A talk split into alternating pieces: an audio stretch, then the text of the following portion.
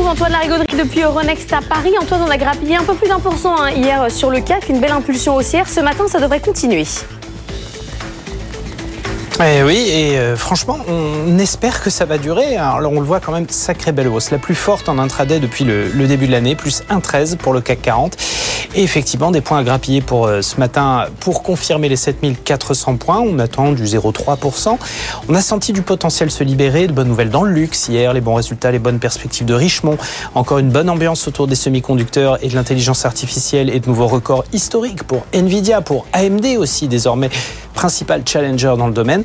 D'ailleurs, forte hausse du Nasdaq est à Wall Street, un marché américain vraiment bien orienté. Mais voilà, attention au taux sur le marché obligataire. Là, on passe à 4,16% sur la dette américaine 10 ans. On a démarré la semaine sensiblement sous les 4 et on se retrouve au plus haut depuis la mi-décembre. Alors, c'est encourageant de voir les valeurs de croissance grimper, soutenir le marché pour des raisons fondamentales. Mais euh, en même temps, leur kryptonite est en pleine effervescence. Hein. Les taux élevés, théoriquement, ça bloque durablement les valeurs de croissance, la tech, le Et là, aujourd'hui, le principal risque, c'est un retour de bâton avec des indices euh, qui sont prêts à monter, mais qui ont du mal à se dégager de résistance technique, hein, notamment la zone des 7500 sur le CAC 40. Et avec la tendance qui recommence à être mitigée ce matin euh, sur l'Asie, on a un climat certes positif sur les marchés européens, mais attention à pas tout reperdre dans la foulée, comme ça a été le cas après la séance de vendredi dernier. Bon, Antoine, il faut dire que c'est une, journée très technique hein, aujourd'hui, puisque c'était une journée à sorcière. Oui, première de l'année, un trois types de contrats et d'options qui tombent à échéance aujourd'hui, les échéances mensuelles sur les indices.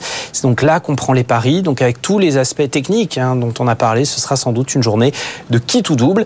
Euh, il y aura également pas mal de choses à suivre euh, du côté de l'agenda macro, hein, avec en Allemagne à 8 heures les prix à la production pour le mois de décembre. On attend encore un recul marqué hein, autour des, 8%, 7,9 a priori.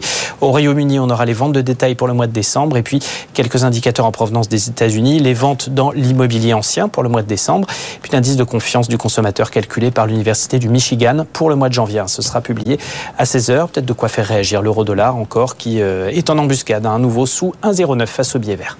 Merci Antoine, on se retrouve dans 10 minutes pour les cryptos.